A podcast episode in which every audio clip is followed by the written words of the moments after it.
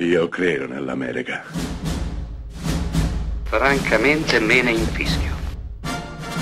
Io sono tuo padre. Anna Nishimasa. Rimetta a posto la candela. Rosa bella. Giù le mani da Woody Allen. Non conosco nessun regista così capace di amare le donne come Woody Allen. Le protagoniste, le tantissime protagoniste del suo cinema vivono e brillano di una luce propria, indimenticabile.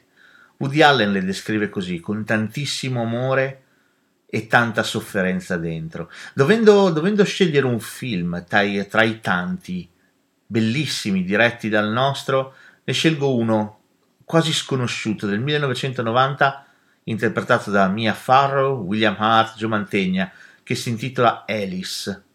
Alice è la storia di una donna praticamente arrivata nella vita.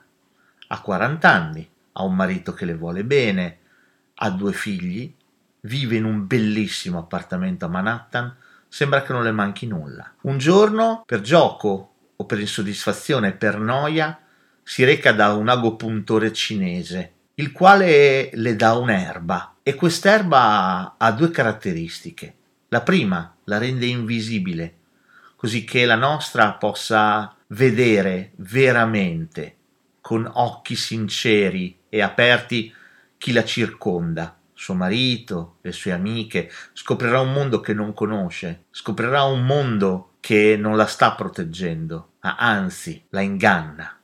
L'altro effetto è quello di farla scivolare nel mare dei ricordi. E sarà proprio il ricordo del suo ex fidanzato, di cui lei era innamoratissima. Alec Baldwin nel film sarà proprio lui, il suo ricordo, a essere determinante nella vita di Alice. Avrà su di lei un effetto catartico. La donna deciderà di abbandonare tutto e tutti e di cambiare completamente vita. Alice è uno dei film più misconosciuti e sinceri di Woody Allen.